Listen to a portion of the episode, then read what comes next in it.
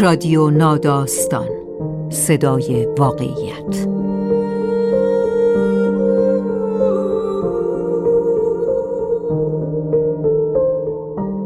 فصل دوم زندگی.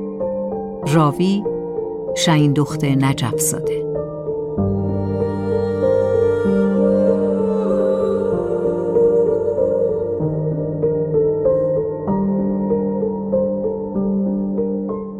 فصل دوم رادیو ناداستان کرمان موتور.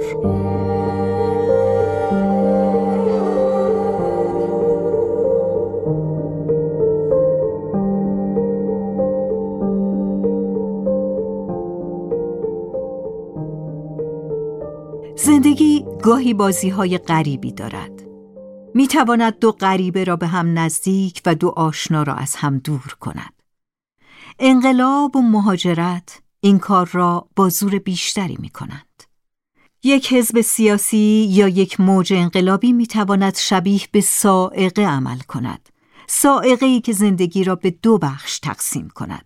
حتی اگر آدم های این جنگ ناخواسته آماده این کار نباشند. آدا فرر در زندگی نگارهی که میشنوید از این جدایی خانمان برانداز نوشته. از انقلاب کوبا که باعث شد برادرش در سالهای کودکی از آنها جدا شود و تا مدتها از او و مادرش دور بماند. از اینکه فشار دادن دکمه آغاز جنگ چطور می‌تواند زندگی های زیادی را نابود کند و یک تصمیم سیاسی چطور می‌تواند از یک بچه آدم موفقی بسازد و از دیگری وصله ناجور. نگهبان برادرم نوشته آدا فرر ترجمه کیوان سررشته با صدای میلاد صدراملی مادرم همیشه کاری داشت که من و خواهرم انجام دهیم. می‌خواست بابت چک مقرری ماهانه 49 دلاریش زنگ بزنیم اتحادیه درباره تداخل‌های دارویی نسخه جدیدش تحقیق کنیم یا با ماشین ببریمش عمده فروشی تا جعبه های هفت کیلویی تیلاپیای یخزده و گوشت سرین استیکی بگیرد. شش سال پیش، هشتاد و هفت ساله که بود، نامه ای نوشت و در آن همه کارهایی را که لازم بود بعد از مرگش انجام دهیم مشخص کرد. اولین خواستش این بود که هر دسامبر، مارس، جوان و سپتامبر 150 دلار برای تیانینا اسم ما برای خواهرش آدا بفرستیم. شماره تلفن و آدرس مردی در شهر هایدی را هم که پول را به کوبا میفرستاد نوشت. در پرانتز اضافه کرد حتی بعد مردن هم اذیتتون می‌کنم. اگر غذایی را که او میپخت میپختیم و به نوه هایش دومینو بازی یاد می‌دادیم در بهشت خوشحال بود. نوشت آنجا منتظر رسیدن ما میماند. در وسط نامه پر احساس ترین درخواست مادرم پنهان شده بود. چیزی که قبلا شنیده بودیم. اما درباره پلی هیچ وقت تنهاش نذارین. اون به خاطر من اینجوری شده. برادر ناتنی من پلی یا هیپولیتو سال 1953 در هاوانا به دنیا آمده بود. زندگی زناشویی مادر ما و پدر او فقط مدت کوتاهی دوام داشت. وقتی پلی هنوز بچه بود، پدر او و مادر من به خانه اجارهی و سخابه نقل مکان کردند که خانواده مادرم در ساختمانش رستورانی را می گرداندند. این خانه پشت بیمارستان نظامی شهر بود و فاصله زیادی هم با کمپ کلمبیا مقر اصلی ارتش کوبا در آن زمان نداشت.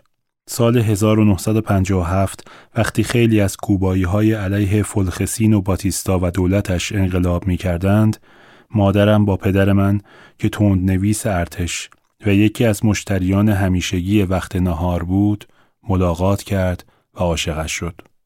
در اولین ساعتهای صبح یکم ژانویه 1959 باتیستای شکست خورده از جزیره فرار کرد و کوبایی ها به خیابان ریختند تا جشن بگیرند. ماشین ها بوغ می زدند و کلیساها ناقوسهایشان را به صدا در می آوردند. فیدل کاسترو که بیشتر از دو سال بود در کوههای شرق کوبا با نیروهای باتیستا می جنگید، یک هفته بعد در میان قریب و هلهله مردم وارد هاوانا شد. مادرم غرق خوشحالی بود و بین همسایه ها تیشرت های سرخ رنگ پخش می کرد. پدرم که به رژیم جدید بدبین بود و از راهپیمایی های انقلابی و سازمان های سیاسی دوری می کرد بلافاصله از ارتش استعفا داد و مشغول فروش کفش صندل در پارک پشت کاخ کنگره هاوانا شد. او به خانه خانوادگی مادرم نقل مکان کرد و هر شب درآمدش را جلوی پلی میشمرد و سهم کوچکی هم به او می‌داد.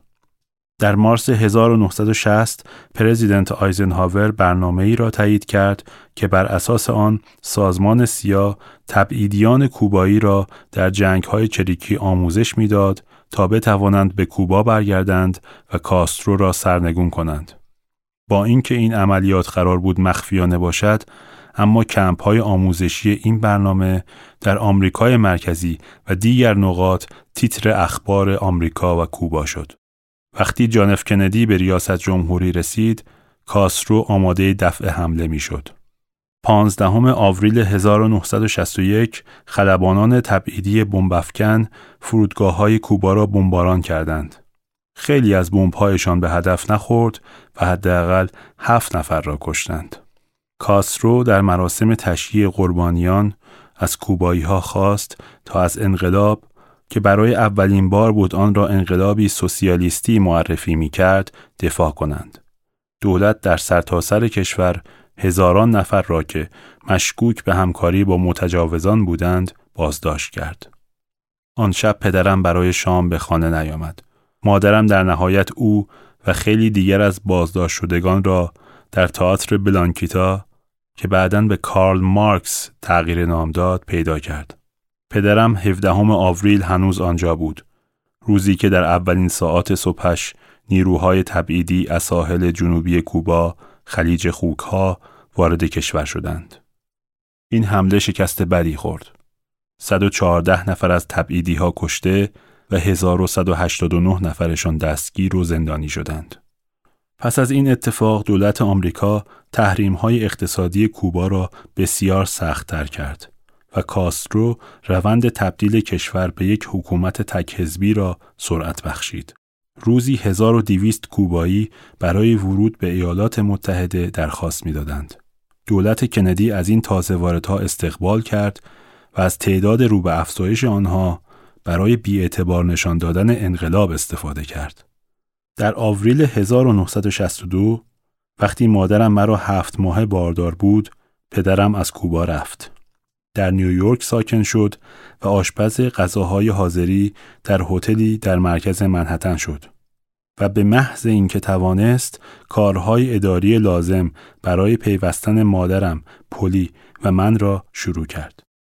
اما پلی پسر کس دیگری بود و پدرش که از اعضای پلیس انقلاب بود می‌خواست پلی در کوبا بماند.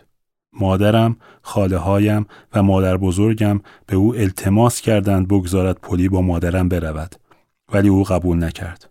سالها بعد مادرم برایم گفت که آن روز وقتی با ما در نزدیکی اسکله محله تاریخی هاوانا قدم می‌زده جمعیتی را دیده که اطراف یک کشتی آمریکایی جمع شده بودند. شاید کشتی SS African Pilot که برای تبادل دارو و مواد ضروری با زندانیان حمله به خلیج خوکها به هاوانا آمده بود. در یک توافق لحظه آخری به اعضای خانواده زندانیان هم اجازه داده شد سوار کشتی شوند و با آنها برگردند. مادرم می گفت صحنه عجیبی بود. دیده بود که چطور رهگذرها از این موقعیت برای فرار از کوبا استفاده می کردند. خودش هم که مرا بغل گرفته و دست برادرم را در دستش نگه داشته بود به رفتن فکر کرده بود ولی بعد منصرف شده بود. نتوانسته بود بدون خداحافظی با مادرش برود. چهار ماه بعد در 29 آوریل 1963 مادرم با من بدون خداحافظی با پسرش کوبا را ترک کرد. ما شب قبل ساعت شش از خانه خارج شدیم. پلی آموقه داشت بیرون با دوستانش بازی می کرد. وقتی به خانه برگشت مادر بزرگ و خاله آدا بهش گفتند مادرم به روستا رفته تا مراقب یکی از اقوام مریض احوالمان باشد. نمی‌دانم چقدر طول کشید تا حقیقت را به او بگویند.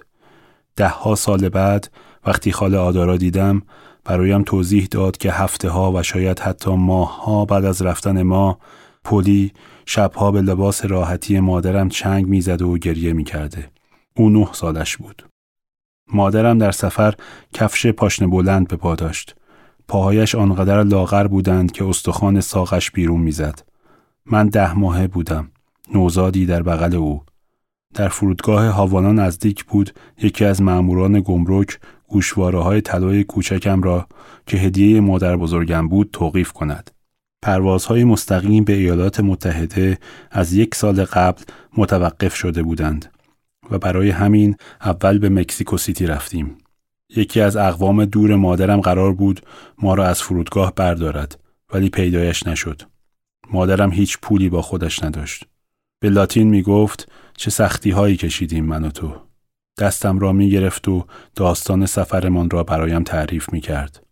در مهمترین سفر عمرش من همدم و هم سفر او بودم. او همیشه یک خواب عکس از برادرم روی میز آرایشش داشت. ما تنها خانواده ای نبودیم که با انقلاب از هم گسست. بین سالهای 1960 تا 1962 هزاران کودک به تنهایی از کوبا به خارج فرستاده شدند چون خانوادهشان می ترسید دولت کاسترو آنها را برای شستشوی مغزی به شوروی بفرستد. مردان جوانی که به سن نظام می رسیدند اجازه خروج نداشتند. بعضی نوجوانان می ماندند و پدر و مادرشان فرار می کردند. نوجوانانی متعهد به هدفی که خانوادهشان قبولش نداشت. انقلابیون اجازه نداشتند با کسانی که می‌رفتند در ارتباط باشند. برای همین هم خانواده ها اغلب ده ها سال بدون ارتباط با هم می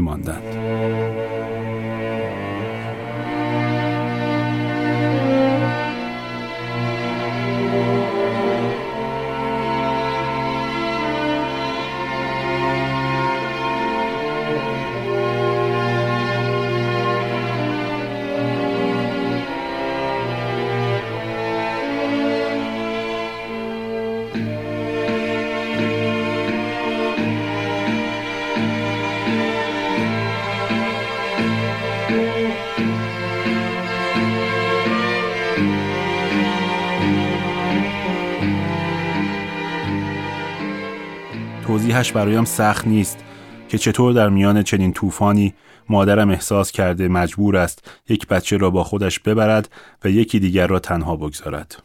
او فکر نمی کرد انقلابی کمونیستی در جزیره که فقط 150 کیلومتر با ایالات متحده فاصله دارد هیچ شانسی برای بقا داشته باشد. او فکر می کرد ما خیلی زود به کوبا برمیگردیم. به خودش می گفت وقتی برود پدر پلی کوتاه می آید و پسرش به ما می پیوندد. هیچ کدام از اینها نه انقلاب نه مهاجرت ما نه رها کردن پلی قرار نبود دائمی باشد. با این همه آن تصمیم مادرم هیچ وقت مرا رها نکرده است. بعد از به دنیا آمدن بچه های خودم گاهی می دیدم دارم مسیر کودکی آنها را با برادرم مقایسه می کنم. فکر می کردم آلینا دارد نه ساله می شود. همسن پلی وقتی ترکش کردیم. لوسیا ده سالش است. پلی در این سن تقریبا یک سال را بدون مادرش گذرانده بود. به دخترهایم نگاه می کردم و از خودم می پرسیدم چه چیزی در جهان می تواند باعث شود ترکشان کنم. آیا می توانستم مثل مادرم در خفا و بدون خداحافظی بروم؟ تصورش برایم غیر ممکن بود. پلی در نه سالگی پسر شیرین و لاغر بوده. راحت لبخند می‌زده و چشمانی درشت و گوشهایی بزرگ داشته. باهوش بوده و خواندن را دوست داشته. گرچه گاهی هم به دردسر میافتاده. یک بار همسایه‌ای به شوخی به مادرم پیشنهاد داده او را در مدرسه نظامی ثبت نام کند تا سر به راه شود. بعدها در نوجوانی از مدرسه جیم می‌شد، دعوا راه میانداخت و خلافکاری های خرد می کرد. چند بار به خاطر فلان یا بهمان قانون شکنی گزارشش را به شبکه نظارت محله دادند که زیر لوای دولت و کمیته دفاع از انقلاب کار می‌کرد. پدر پلی بیشتر اوقات غایب بود. پلی ترک تحصیل کرد. نتوانست هیچ شغلی را نگه دارد. سر و کارش به پلیس افتاد. شاید انتظار داشت در ایالات متحده به ما بپیوندد. شاید می ترسید هیچ وقت این اتفاق نیفتد. دولت فقط تحت شرایط استثنایی اجازه می‌داد مردی در سن نظام کشور را ترک کند. پلی در همان خانه‌ای که ترکش کرده بودیم زندگی می کرد. با مادر بزرگم که سعی می کرد هدایتش کند و خاله آدا که خودش بچه نداشت و عملا مادر او شده بود. خالم پلی را وادار می کرد برای مادرم و من و خواهر تازهش آیشا که سال 1964 در بروکلین به دنیا آمده بود نامه بنویسد. نامه های پلی را به یاد دارم جوری که ایهایش شبیه مثلث بود. معمولا یک شنبه ها وقتی کارتون هایی درباره حروف اضافه انگلیسی یا چگونگی تبدیل لوایح به قانون می دیدم جوابش را می دادم. ما در نیویورک غربی نیوجرسی زندگی می کردیم. در محله کوبایی های طبقه کارگر در آن سوی رودخانه هاتسون روبروی مرکز منحتن جایی که پدرم هنوز به عنوان آشپز کار می کرد. مادرم در کارخانه پنج خیابان دورتر از آپارتمانمان کار می کرد و یقه پالتوهای زمستانی را می دوخت. او به ما ترانه های کوبایی، شعرهای میهم پرستانه و سرودهای دست های خیابانی را یاد داد. در کلیسایمان کشیشها برای آزادی زندانیان سیاسی کوبایی دعا می‌خواندند و ما همراهیشان می‌کردیم. یک بار در سال به احترام بانوی خیرخواه کاریداد دلکبره به راهپیمایی مذهبی می رفتیم. بیشتر غذاهای کوبایی می خوردیم و همیشه یک کشو پر از لباس برای فرستادن به کوبا داشتیم. بیشتر همسایه هایمان هم همین کار را می کردند و خیلی از آنها هم منتظر آمدن عزیزانشان به ایالات متحده بودند. من بی تردید منتظر رسیدن پلی بودم.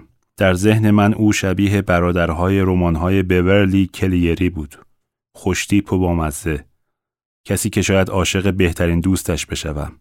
خیال پردازی می کردم که شکل ایهایش نشان می دهد مادرزادی آرشیتکت است. مثل پدر سریال بریدی بانچ. هیچ کس در خانواده ما به کالج نرفته بود و آدمهای کمی از اجتماعمان آنجا را ترک می کردند که به کالج بروند. ولی مادرم همیشه اصرار داشت من این کار را بکنم. داشتم بروشور کالج های مختلف را بررسی می کردم که دولت کاسترو موافقت کرد تبعیدی های کوبایی برای سفرهای کوتاه به جزیره برگردند. 1979 مادر من یک نفر از یکصد هزار نفری بود که در سفرهای بازپیوند خانواده ها اسمی که روی این سفرها گذاشته بودند شرکت کرد. یادم است که موقع بستن چمدانهایش آواز می‌خواند و نام پلی را روی برچسب لباسهایی که برایش خریده بود مینوشت. او آن موقع 25 سالش شده بود. مادر بزرگم مرده بود ولی بیشتر یازده خواهر و برادر مادرم هنوز در کوبا زندگی می کردند و خانواده های خودشان را داشتند. وقتی مادرم داشت اسکناس های پنج دلاری هدیه برای خواهرزاده ها و برادرزاده هایش را میشمرد مجبورش کردم قول دهد یک عکس جلوی دانشگاه هاوانا بگیرد چون اگر در کوبا مانده بودیم به آن دانشگاه می‌رفتم مادرم هیچ وقت برایم نگفت بازگشت به خانه قدیمی یا رسیدن دوباره به پلی چه حسی داشته. ولی می توانم او را آنجا تصور کنم که به گرمی، بی خیال غم می خندد. برادرم با او به دانشگاه رفت و حتما او عکس را گرفته است. عکسی که در آن مادرم در دوردست پیکره محو است که تقریبا بالای پله های دانشگاه ایستاده. یک عکس دیگر هم از آن سفر دارم که دوتایی روی پله های کاخ کنگره ایستادند. در این تصویر پلی لبخند نمی‌زند و دستش دور شانه های مادرم است. بهار 1979 نشریه میامی هرالد تخمین زد که دولت کوبا احتمالاً فقط همان سال 150 میلیون دلار از تبعیدی ها درآمد به دست آورده. دولت البته به شکل‌های دیگری هزینه زیادی داد.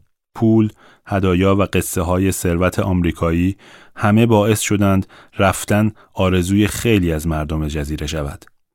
سال بعد در یکم آوریل شش کوبایی اتوبوسی را دزدیدند و با آن دروازه های سفارت پرو در هاوانا را شکستند وارد سفارت شدند و درخواست پناهندگی و خروج بی خطر از کشور کردند. وقتی سفارت حاضر نشد آنها را تحویل دولت بدهد، کاسرو دستور داد نیروهای حفاظتی ساختمان سفارت را رها کنند. تا 48 ساعت بعد نزدیک به 11 هزار نفر به داخل سفارت ریختند. از لبه بام و شاخه درختان آویزان شدند و بیرون ساختمان بدون آب و غذا چادر زدند. طبق یک روایت کودکی آنجا به دنیا آمد و زنی مسن جان باخت. معترضان حامی دولت بیرون سفارت جمع شدند. شعارهای خشمالود سر دادند و گفتند شرتان کم. ولی نه پرو و نه کوبا نمی‌دانستند چطور باید این تعداد آدم را از کشور خارج کنند.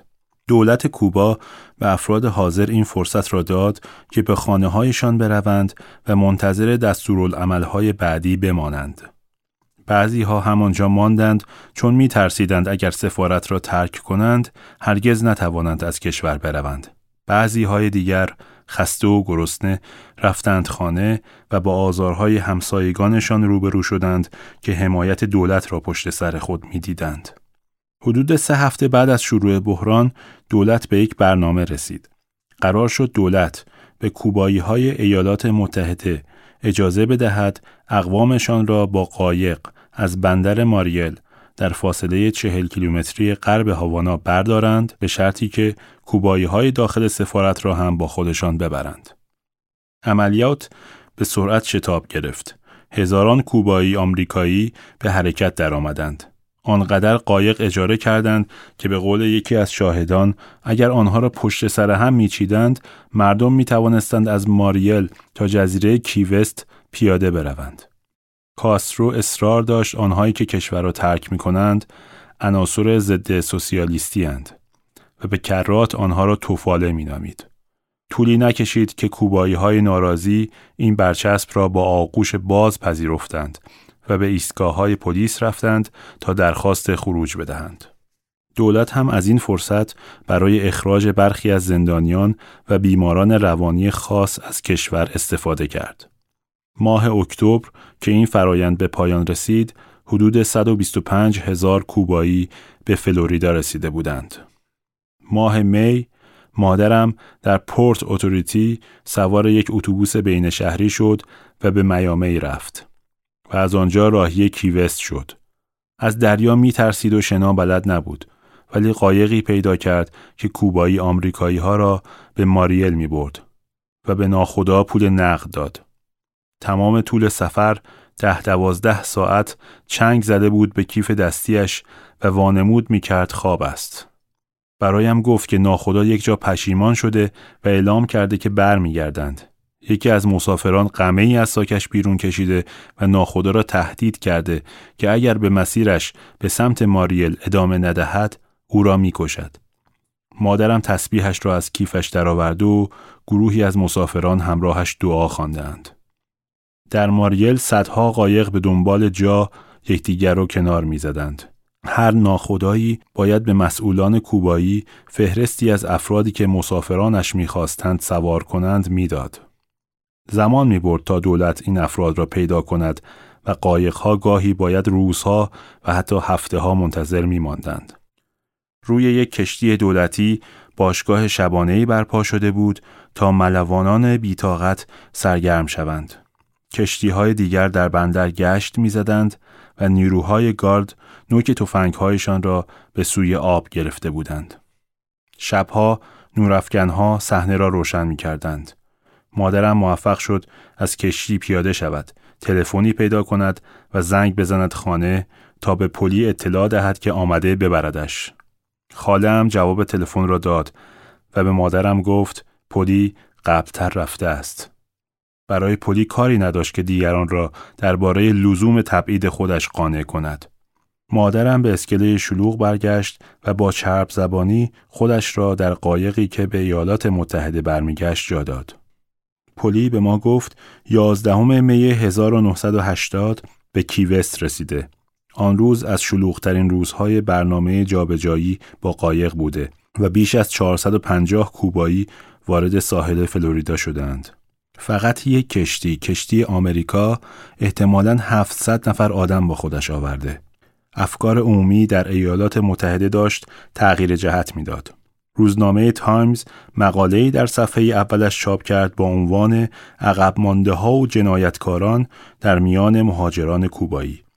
بیشتر از 60 هزار کوبایی که در آمریکا خانواده ای نداشتند به پایگاه های نظامی سرتاسر کشور فرستاده شدند تا دولت به وضعیتشان رسیدگی کند و دربارهشان تصمیم بگیرد.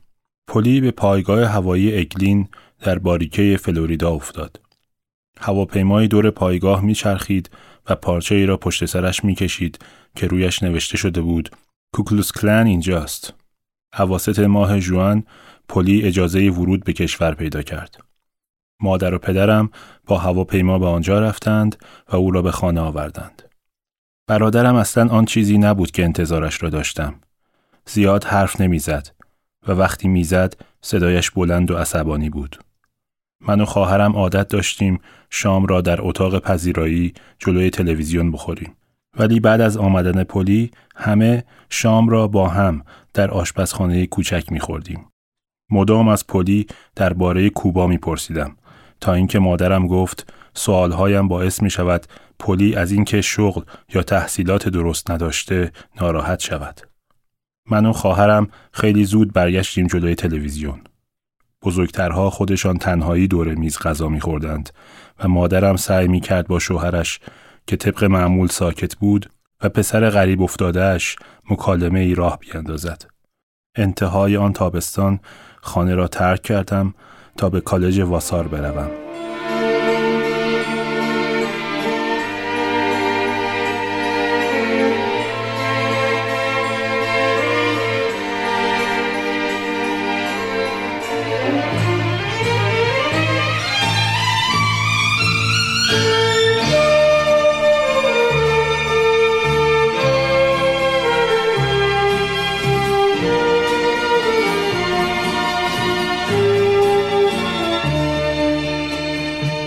مادرم به پلی کمک کرد آپارتمانی در ساختمان ما اجاره کند و عمویم کمکش کرد شغلی در یک کارخانه گلدوزی بگیرد.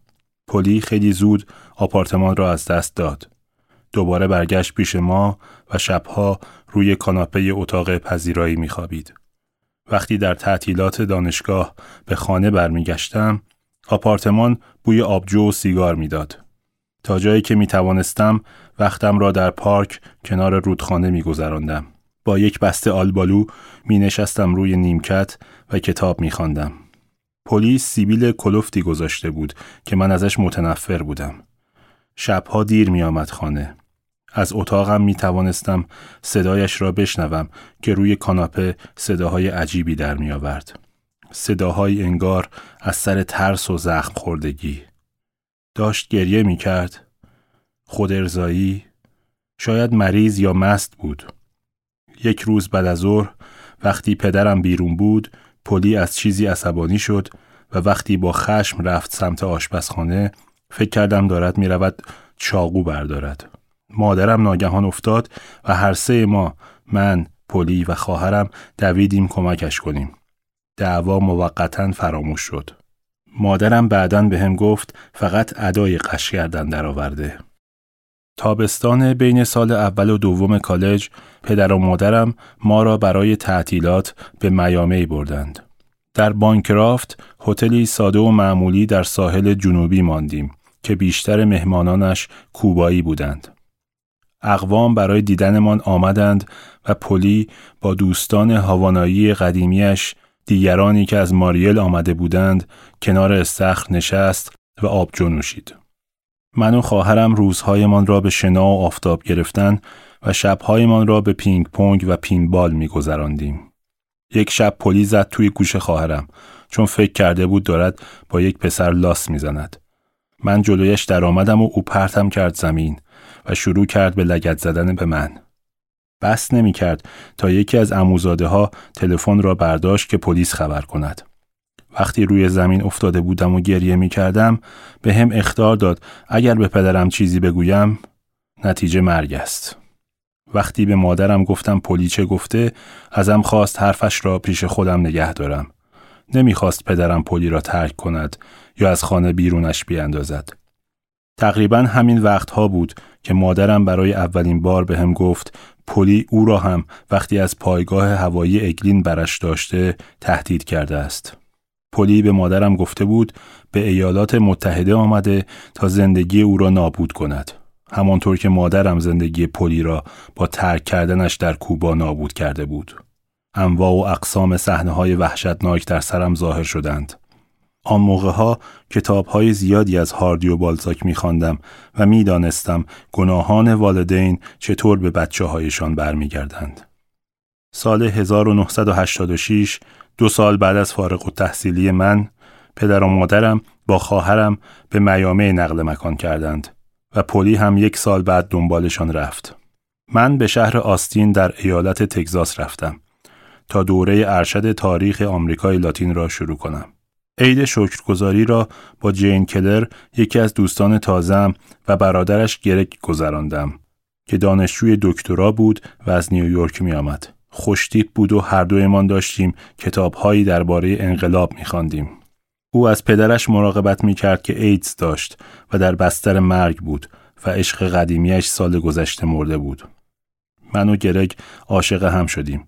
در نیویورک با هم خانه گرفتیم و سال 1989 در دانشگاه کلمبیا جایی که پدرش استاد بود ازدواج کردیم.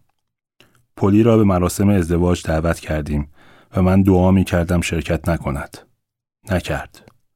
من و همسرم به شهر انربر در ایالت میشیگان نقل مکان کردیم و من آنجا تز دکترایم را دادم. بعد به واشنگتن دی سی رفتیم و در نهایت دوباره به نیویورک برگشتیم و آلینا و لوسیا همانجا در سالهای 1995 و 2001 متولد شدند. برای مراسم غسل تعمیدشان در ساحل میامی پلی را دعوت نکردیم. من در دانشگاه نیویورک استاد تاریخ شدم و روی تاریخ کوبا و انقلاب ها تمرکز کردم. زیاد به کوبا سفر می کردم تا بتوانم در بایگانی ها و کتابخانه های جزیره تحقیق کنم. پروازها از میامی بودند و برای همین سر راه به پدر و مادرم سر می زدم. مادرم همیشه هدیه هایی می‌داد که برای تیانینا ببرم. لباس، کفش، قوطی های دارو، گاهی پر از دارو و گاهی پر از اورگانو و برگ بو یا نخ و سوزن. خالم بسته ها را با ذوق باز می کرد. ببین خواهرم چه خوب مرا می شناسد. خاطره هایی از مادرم، پدر بزرگ و مادر بزرگم و بچگی های پلی تعریف می کرد. عموزاده هایی را که پلی با آنها بزرگ شده بود ملاقات کردم. یک برادر ناتنی دیگر، پسر پدرم را دیدم که تازه در نوجوانی از وجودش باخبر شده بودم. به جنرال کاریو شهری کوچک در مرکز کوبا رفتم تا ببینم کجا زندگی می کند و با خانوادهش ملاقات کنم. او دبیر ادبیات بامزهی با صدایی آرام بود که سیبیلی ظریف شبیه سیبیل خوز مارتی داشت. آخر شبها وقتی با هم قدم می زدیم با دست کهکشان راه شیری را نشان می‌داد. این اولین باری بود که نامش را در اسپانیایی شنیدم. ویا لکتیا. آن موقع دیگر کوبا برای من یک جور خانه شده بود. پایگاه حرفه‌ای هم هم. برای نوشتن درباره تاریخش چندین جایزه بردم. یک بار یک هفته با مادرم به کوبا رفتم. در فرودگاه هاوانا وقتی منتظر بودیم سوار پرواز برگشتمان به میامه شویم رفتم یک جعبه سیگار برای پلی بگیرم. صدای مادرم بعد از آن همه حرف زدن و خندیدن با اعضای خانوادهش گرفته بود و وقتی به گیت فرودگاه برگشتم دیدم خسته آنجا نشسته است. سرش را گذاشت روی شانم و به سیگارها نگاه کرد. گفت اگر می‌دانست رفتنش چه کاری با پلی می کند هیچ وقت نمی رفت. چنین شرایطی را تصور کردم و برای اولین بار از خودم پرسیدم آیا پایه های عاقبت به خیری من رنج و عذاب پلی بوده؟ وقتی من داشتم زندگیم را در نیویورک می ساختم، خواهرم داشت در میامی به کمک پدر و مادرم دخترش نایلا را بزرگ می کرد. پدر و مادرم به رده سالخوردگان فقیر پیوسته بودند. وقتی دیگر از پس اجاره خانه در ساحل جنوبی بر نیامدند، من و همسرم برایشان آنجا یک آپارتمان کوچک یک خوابه خریدیم. مادرم بیشتر وقتش را در خانه به آشپزی، نظافت و حل کردن جدولهای کلمه یابی می گذراند که خودش بهش می گفت مطالعه. می‌رفت تو بحر کاتالوگ های خرید پستی و برای سنوهش هدیه می خرید. روزنامه النوه و هرالد را می‌خواند و همیشه و بدون استثنا طرفدار جمهوری خواهان بود. سال 2000 به شکل وسواسگونهی به الیان گونزالس علاقمند شد. پسر کوبایی شش ساله‌ای که نوامبر 1999 در فاصله 5 کیلومتری ساحل فورتادردیل به تنهایی از دریا نجاتش داده بودند. او با مادرش و چند نفر دیگر در قایقی کوچک سفر می کرد ولی مادرش و بیشتر مسافران بعد از واژگون شدن قایق از دست رفته بودند. الیان که دو روز در دریا سرگردان بود در یک بیمارستان تحت درمان قرار گرفت و بعد به اقوامش در میامی تحویل داده شد. پدرش و دولت کوبا می‌خواستند الیان به جزیره برگردد. خانوادهش در میامی می‌خواستند بماند. مادرم اغلب به من زنگ می‌زد تا درباره این پرونده صحبت کند. ولی نمی توانست با آرامش دربارهش حرف بزند و مکالماتمان گاهی تند می شد. یادم است حداقل یک بار گوشی را رویش قطع کردم. 22 آوریل که ماموران فدرال پسر را از خانوادهش در میامی جدا کردند، مادرم به شدت عصبانی بود. یکی از عکس‌های دادستان کل دولت بیل کلینتون جنت رینو را از روزنامه کند و با قیچی چشمهایش را درآورد. روز تولد الیان با تولد پلی یکی بود. ششم دسامبر پلی در سویت هایی در فقیرترین قسمت های محله لیتل هاوانا در میامی و شهر هایلی در همان نزدیکی زندگی می کرد. خیلی می نوشید. وزن اضافه کرده بود و شکمش برآمده شده بود. مادرم مرتب به من از زندگیش گزارش می‌داد.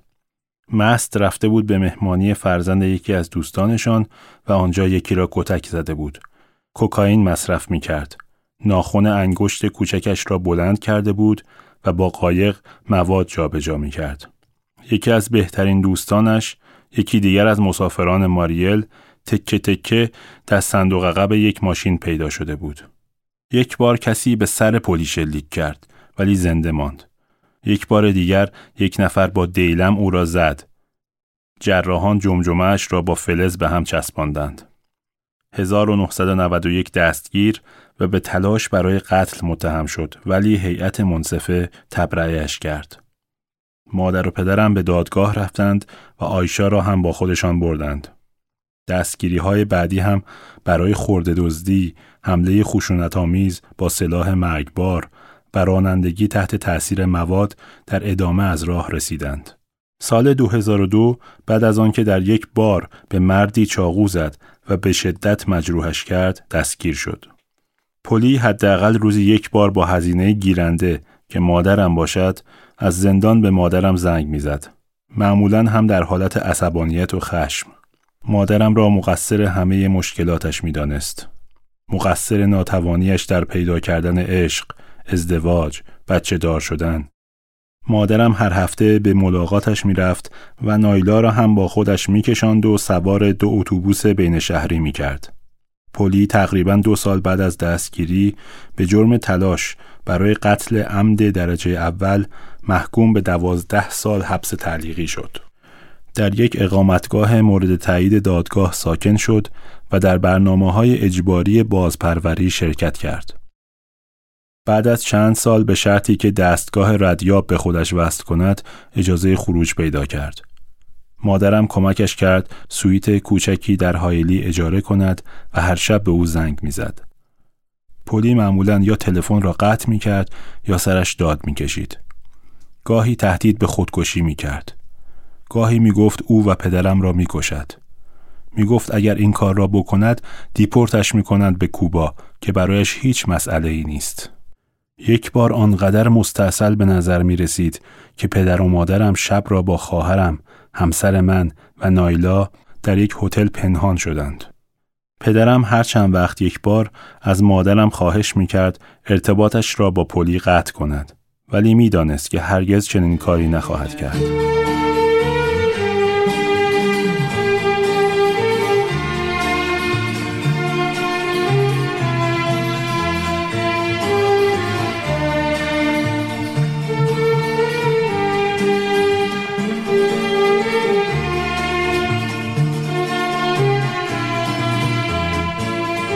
من بیشتر وقتها فاصله ام را حفظ می کردم.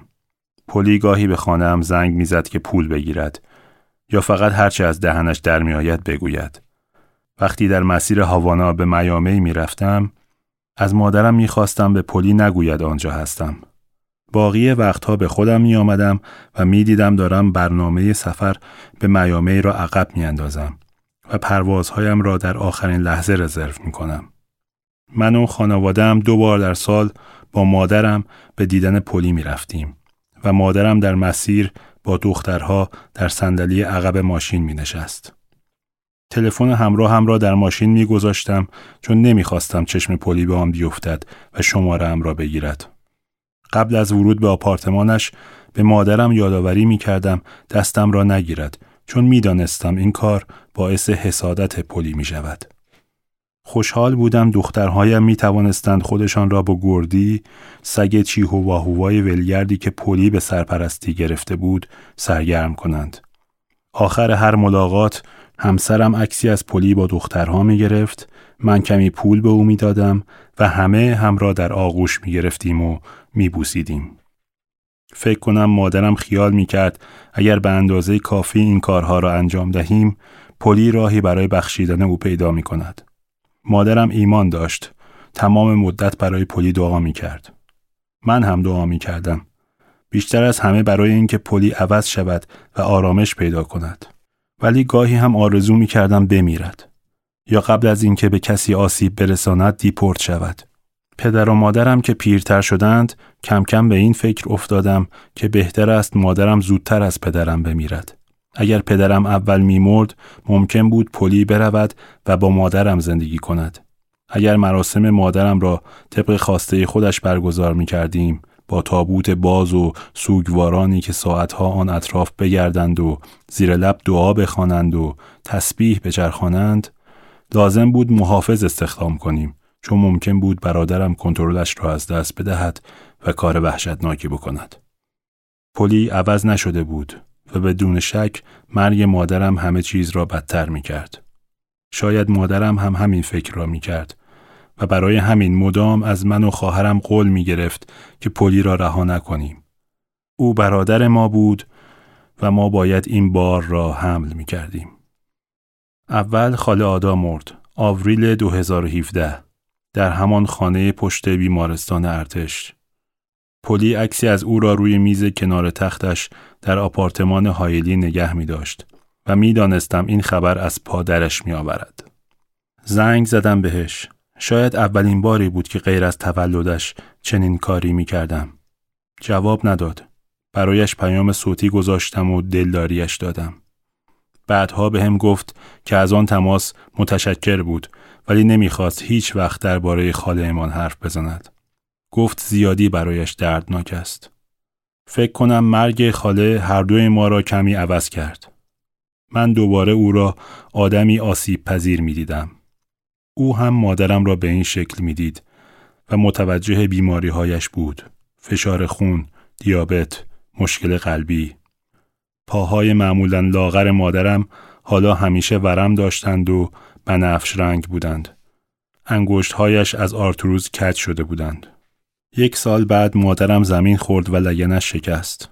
در نهایت تعجب همه خانواده وقتی مادرم در یک مرکز بازپروری دوران نقاهتش را میگذراند پلیس چهار بار در هفته به او سر می‌زد و کنارش می نشست. گاهی ساعتها. مرد شست و چهار ساله چهار ای با دستهای لرزان که صدایش بلند ولی کمتر عصبانی بود. با خودش شکلات و گهگاهی بلیت بخت آزمایی می آورد. بعد از مرخص شدن مادرم من و آیشا دو پرستار استخدام کردیم تا مراقب پدر و مادرم باشند. یکی برای روز، یکی هم برای عصر. خواهرم که کارمند یک مؤسسه حقوقی بزرگ بود، شبها مراقبشان بود و روی کاناپه میخوابید. ماهانه به آنجا سفر می کردم تا نوبت را از او تحویل بگیرم. شش ماه بعد قلب مادرم را عمل کردند و کمی بعد ریه چپش را برای خارج کردن مایات. بعد پدرم زمین خورد و لگنش شکست. پلی تمام این مدت مرتب به مادرم سر می‌زد و یک بار در ماه برایشان خواروبار می آورد. فکر کنم آنها را با کوپن می گرفت ولی مادرم برای خریدها به او پول نقد می‌داد. پلی با محبت بود و دوست داشت مادرم را با یک آناناس بینقص، یک تامال کوبایی یا سوپ رامن محبوبش غافلگیر کند. مادرم عاشق این بود که گردی را با خودش بیاورد و هر شب بعد از مسابقه چرخ سرنوشت به پلی زنگ می‌زد.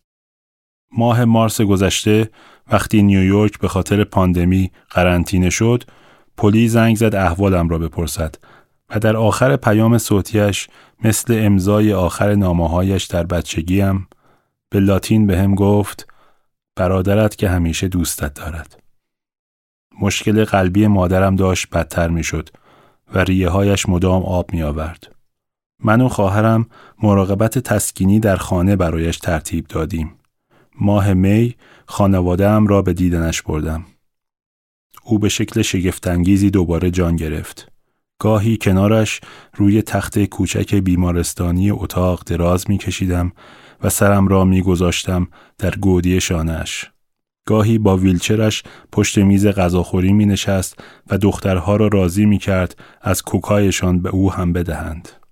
با اولین جرعه مثل شخصیت های آگهی های تلویزیونی آهی بلند و پر لذت می کشید. گاهی حواسش مختل می شد ولی خوشحال و سبک به نظر می رسید. دخترهایم ناخونهایش را لاک زدند و موهایش را شانه کردند. همه با هم پدر و مادرم روی ویلچرهایشان دومینو بازی کردیم. بارها بارها به ترانه جدید محبوبش گراتسیاس آلاویدا با صدای مرسد سوسا گوش دادیم.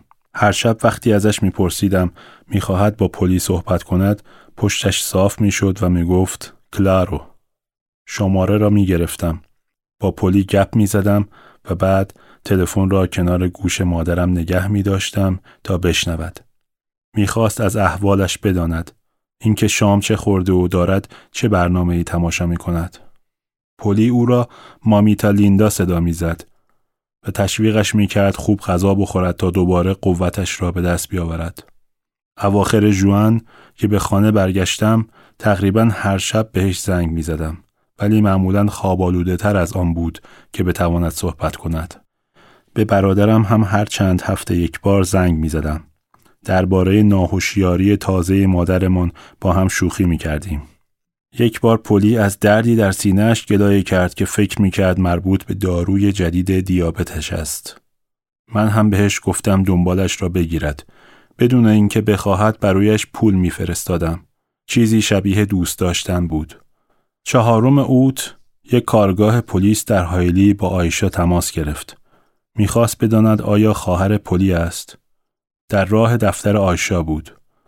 آیشا نگران از اینکه اتفاقی برای پلی افتاده باشد یا دوباره به کارهای قدیمش برگشته باشد به من زنگ زد. در دفتر آیشا کارآگاه بهش گفت جسد پلی در خانهش نشسته روی توالت پیدا شده است. چند روز آنجا بوده تا اینکه یکی از همسایه ها از بو شکایت می کند. بدنش آنقدر باد کرده بود که پزشک قانونی نتوانسته اثر انگشتهایش را بگیرد ولی فلز داخل جمجمهش به کمک تیم پزشکی آمده تا هویتش را تشخیص دهند. پزشک احتمال خودکشی یا قتل را رد کرده و علت مرگ را سکته ناشی از افزایش ناگهانی فشار ثبت کرده بود. پایان وحشتناکی که در نظر من انگار طراحی شده بود تا مهر تأییدی باشد بر همه گلایه های پلی. بر اینکه ما هیچ وقت به فکرش نبودیم. بر اینکه او کاملا تنها بود. با آیشا درباره این حرف زدیم که خبر را چطور به مادرمان بدهیم. من پیشنهاد دادم با زوم یا فیس تایم حضور داشته باشم.